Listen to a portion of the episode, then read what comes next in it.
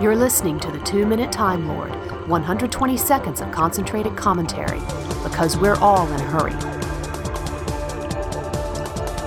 Hi, this is Chip, and this is 2MTL 188. There's a conventional wisdom among hardcore Doctor Who fandom about Russell T Davies' two-parters, and that's that he opens strong but can't close the deal. I don't always agree with that, but I'll take what some have said about the end of time and apply it to World War III because it finishes stronger than Aliens of London, but that's mainly because Aliens was just so bad. And honestly, all of the same problems apply to part two. The sense of menace entirely depends upon the prosthetics or the CGI of the bug eyed monsters who are, in fact, green and who are, in fact, dire. The episode's just a perfect storm of failure in the execution of the Slitheen, in the plot, in the aliens' incidental dialogue, and in the direction. There have been few moments when I've wanted to shout at the TV during Doctor Who, but five minutes in, when a sergeant hurries his troops along by wildly gesturing with his pistol, I actually want to hurt somebody. And honestly, I think I want to hurt myself. So, the bulk of this story is bad, bad. But there is some important good stuff hidden in here.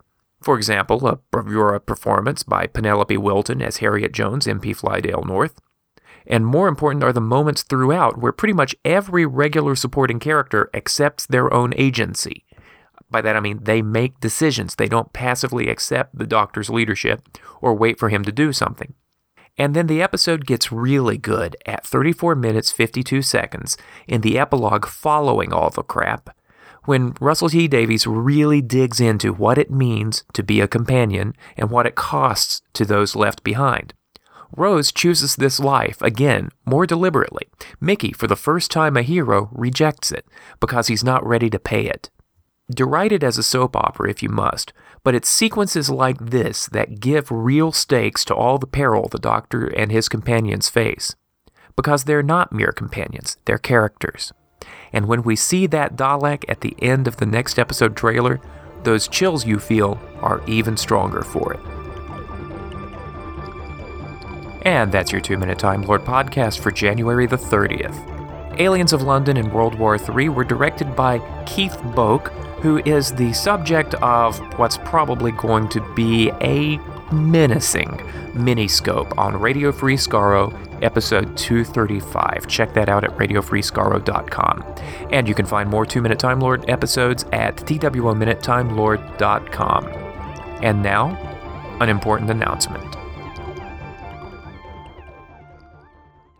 From the dawn of podcasting, we came, moving silently down through the RSS feeds, managing many secret Twitter accounts, struggling to reach the time of Gallifrey 1, when the few who are willing will battle to the last.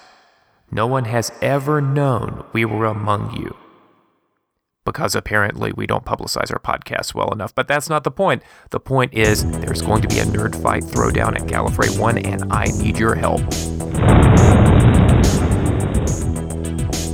The Doctor Who podcast and Staggering Stories are going to meet mano a mano a mano a mano. It's a two on two, no holds barred trivia fight, and I need your questions because I'm moderating please send me your best, your most difficult, your most gnarly television episode based trivia question. That's right, they've all got to be tied to televised Doctor Who.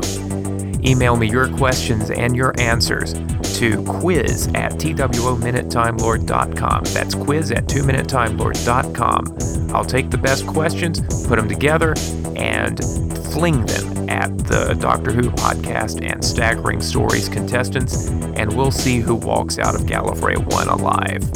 Send in those questions. I need them by February 10th.